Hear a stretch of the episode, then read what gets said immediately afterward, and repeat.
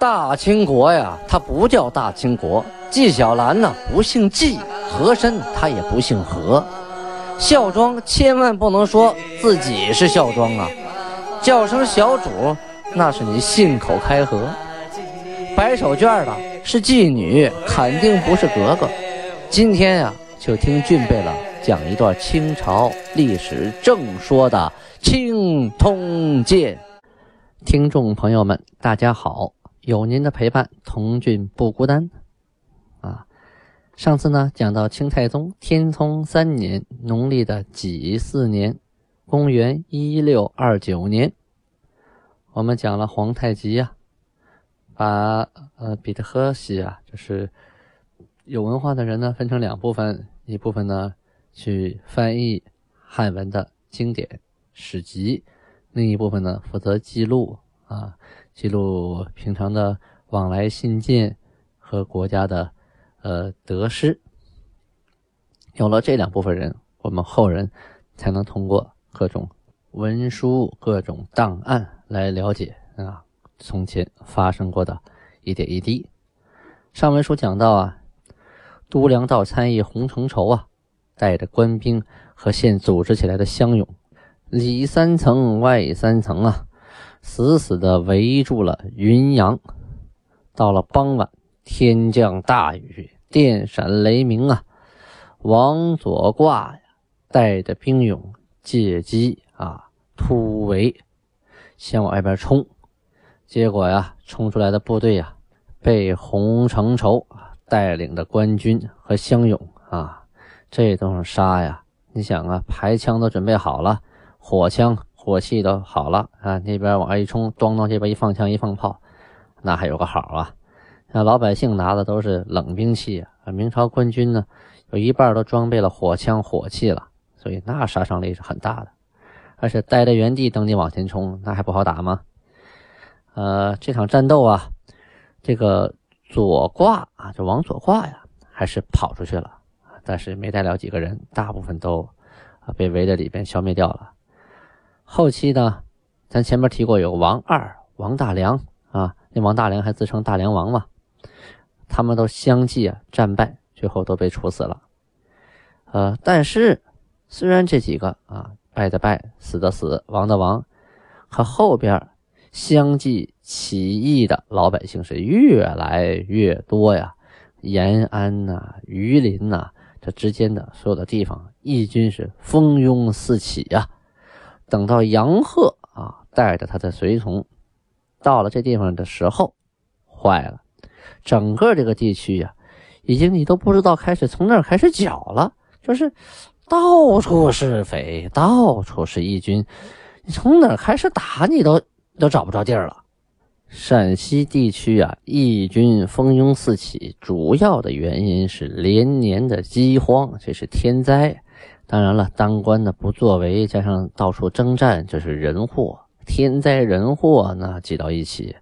当时啊，有一个明朝的官员，他的名字叫马茂才。这个马大人啊，他本身就是陕西安塞人啊。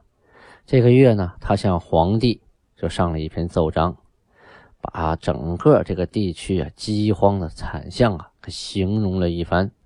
这个奏章啊是这么写的啊：臣乡延安府，自去岁一年无雨，草木枯焦。是说，我呀，老家延安那个地方，去年啊一滴雨都没下，草木都枯死了。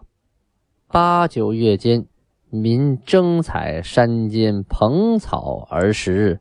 其粒类糠皮，其味苦而涩，食之仅可言以不死。至十月以后，而蓬尽矣，则剥树皮而食。诸树为鱼皮尚可，杂他树皮以为食，亦可稍缓其死。至年中而树皮又尽矣，则又掘其山中石块而食，食性冷而味腥，少食则饱，不数日则腹胀下坠而死。啊，这是一段啊，我把这一段解释一下。他说呀，到了八九月份的时候啊，老百姓啊争着抢着上山，上山干什么呀？采一种蓬草。这个草啊，它这个粒儿啊，跟那个呃我们吃的大米那个皮子啊，水稻那糠皮差不多啊，干干巴巴的，味儿特别苦，特别涩。但是呢，吃到肚子里呀，不至于饿死啊。能撑一段，等到了十月份的时候，坏了，山上的蓬草啊，都给呃挖没了，一根都不剩了。老百姓开始扒树皮吃，回家拿水煮。这树皮能好吃吗？啊，这个这么多树当中啊，只有榆树的皮呀稍微好吃那么一点点啊。嗯，如果大家谁好气儿，可以弄点榆树皮尝尝啊，没个吃。其他的树的皮呀，哎呀，更难吃了。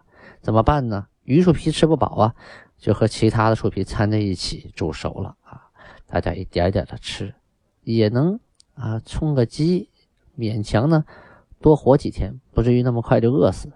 可是到了年底的时候，所有树都光杆了，一块皮都不剩了。你不能让大家去啃树桩子呀。于是啊，老百姓开始到山里呀挖一种石头。啊，比较软的石头土，啊，石块碎碎的碾碎了，然后回来以后啊，啊来吃，煮熟来吃。这这个东西，这种石头，有人说它能吃，可是它不消化呀，少吃一点的感觉饱了啊，但是呢，没几天它拉不出来呀，肚子胀啊，最后就得啊，就就死掉了呗，在肚子里全是土啊石头，肯定就死掉了啊。好，咱们继续读原文啊。民有不甘于食而死者，使相聚为道。或曰：“死于饥于死于道等耳。与其坐而饥死，何不为道而死？犹得为饱死鬼也。”什么意思？说老百姓啊，实在活不下去了，怎么办呢？总不能都吃石头吃土啊，去吃死吧？就聚在一起当了盗贼，大家都说呀，要么饿死，要么呢当盗贼啊，被法办。与其坐着被饿死，还不如当盗贼呢。当盗贼就算是死，那起码闹个饱死鬼呀啊！且有司属于公令之言，不得不言为崔科。仅存之遗民，只有一桃耳。此处逃之于彼，彼处复逃之于此，转相逃，则转相为道。此道之所以变秦中也啊！这就说完了。解释一下啊，说当时有些部门的官员呢，因为上边的政令下的急呀，啊，必须得执行啊，因为各边打仗还催交粮食，还得交赋税。所以呀，剩下那点老百姓没饿死的啊，没当盗贼的也都逃走喽。因为当官逼得太狠了，从这儿逃到那儿去，那儿的人呢又从那儿逃到这儿来。逃过来之后啊，哎，谁也不认识我，得嘞，我当盗贼当土匪吧。我逃到那儿去啊，谁也不认识我，我也当盗贼当土匪吧。所以呀，这些盗贼土匪都是互相逃窜的流民所形成的，所以整个秦中地区啊，就指这个陕西地区，那就到处都是盗贼啦。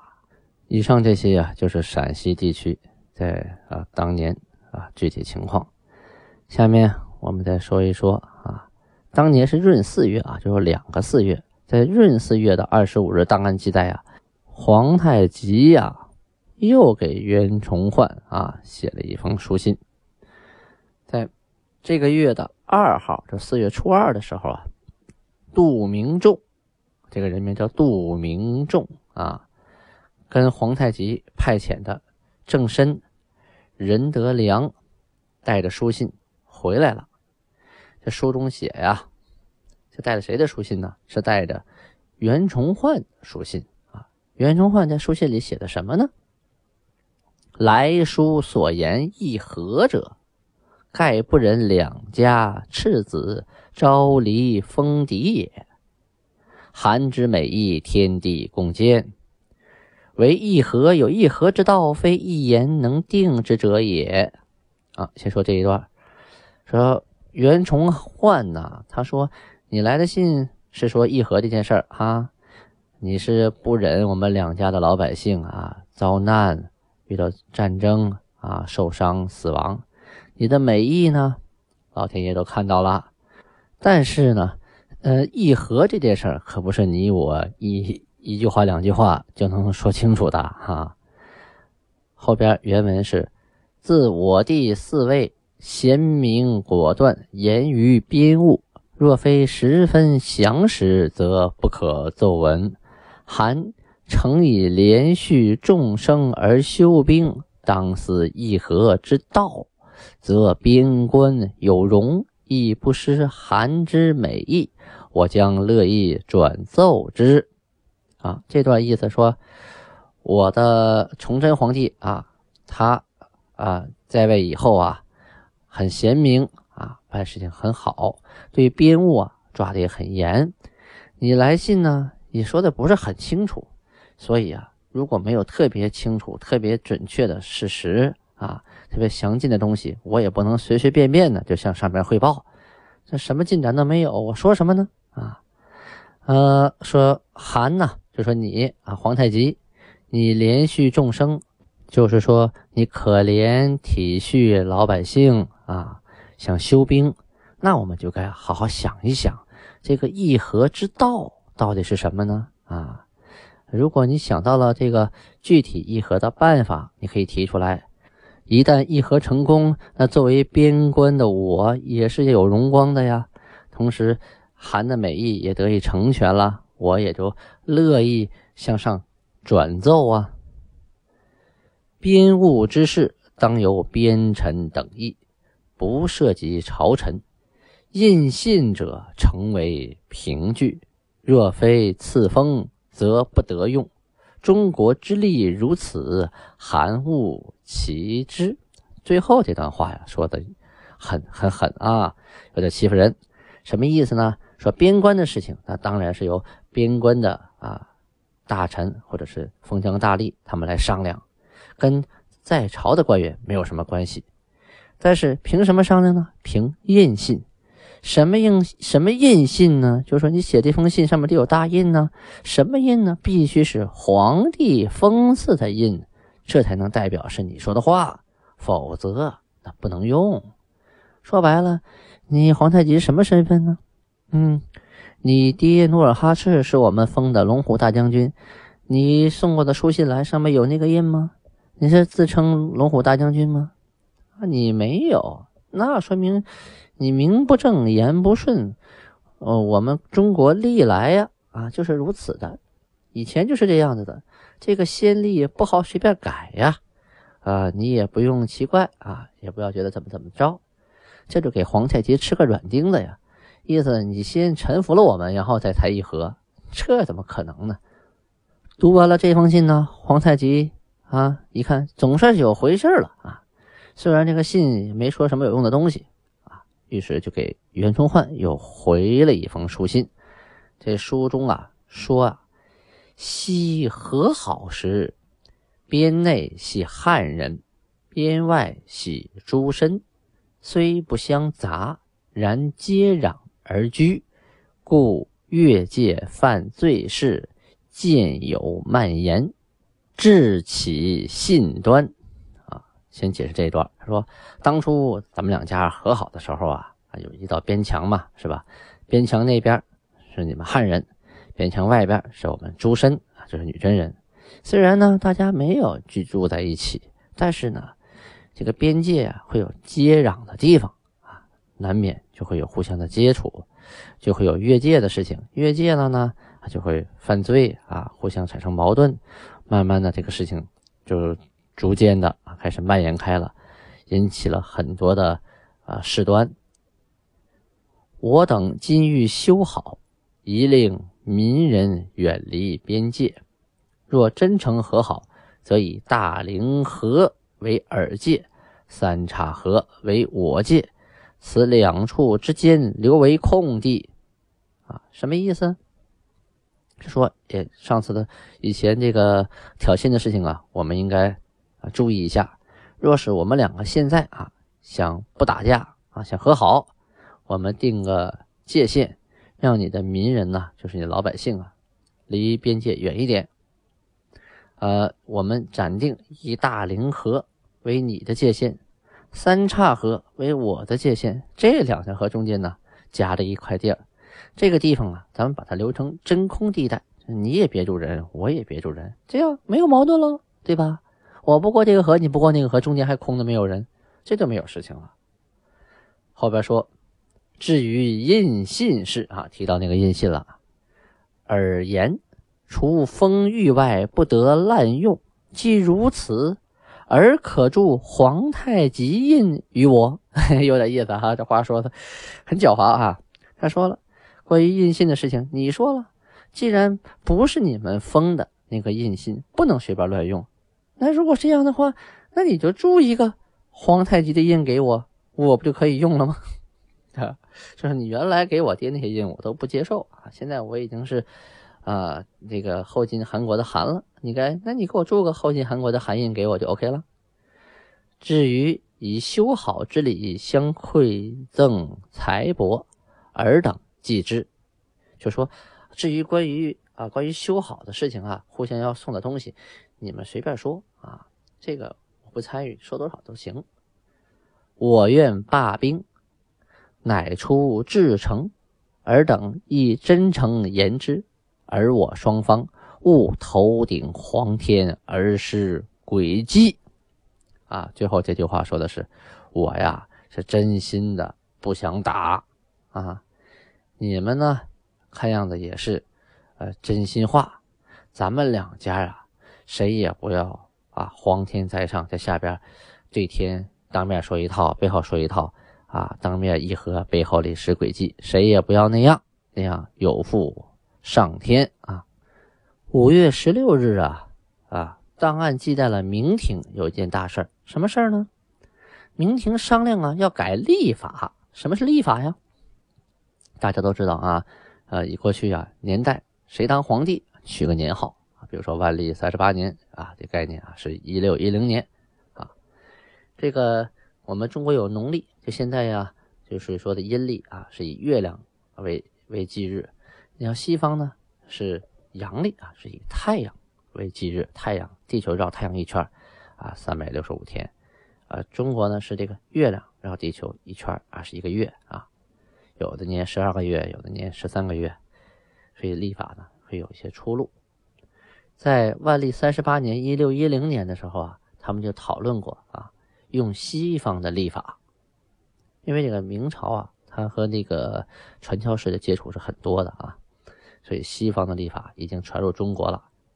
当时啊，以检讨，这是个官员名字，叫徐光启啊，南京员外郎李之藻等等参与。这个历史的研究，啊，他们把这个奏章，呃，上奏到皇帝以后啊，就没有没有讨论出结果。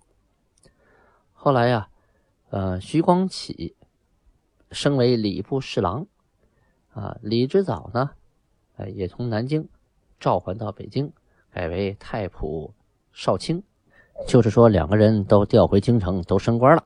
那个月份呢？有传有一个天文现象叫日食啊，当时呢按照大统历来推断呢这个日食是三分二十四秒，按回回历来推算呢是五分五十二秒。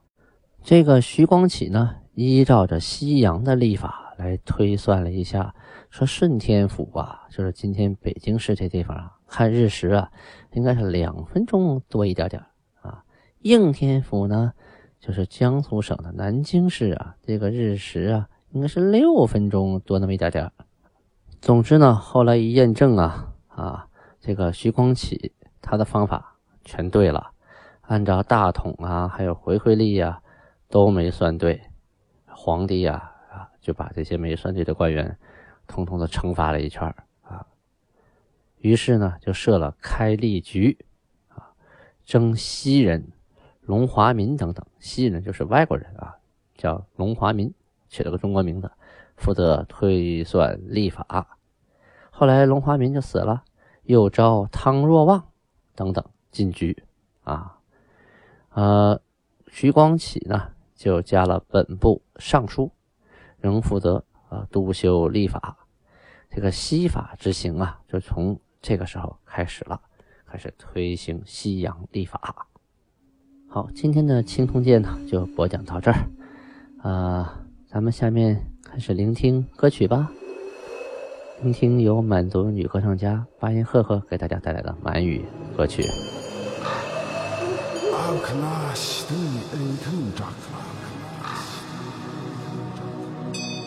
尔和台风乌克兰，他们二个谁是真乌克兰？我是，家人们，家人们多罗，巴哈姆特。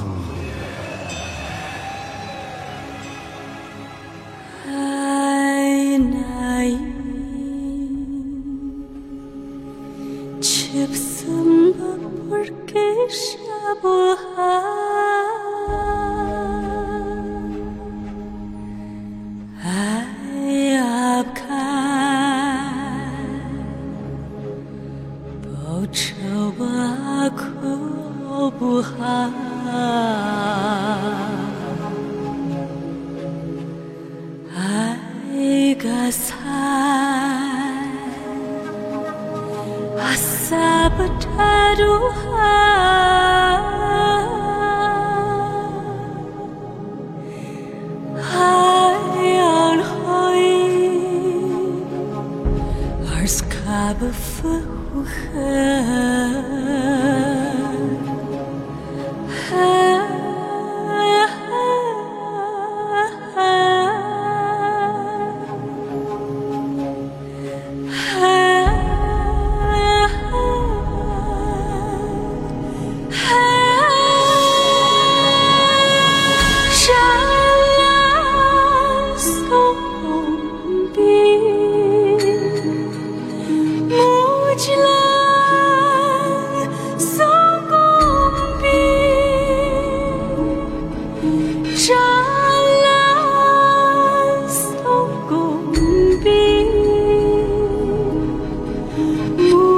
起来，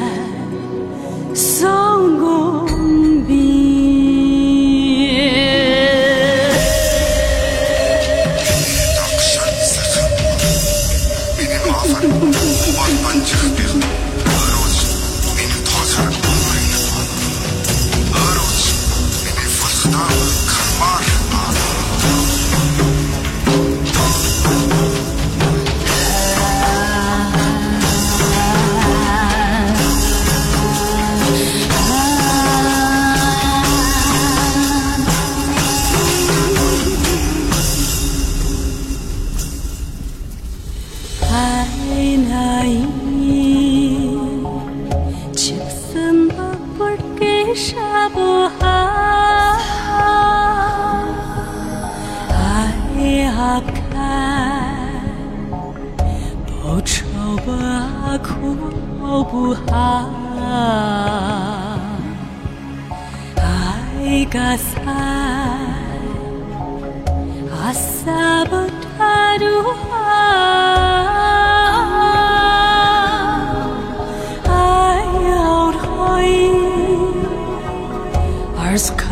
送公里。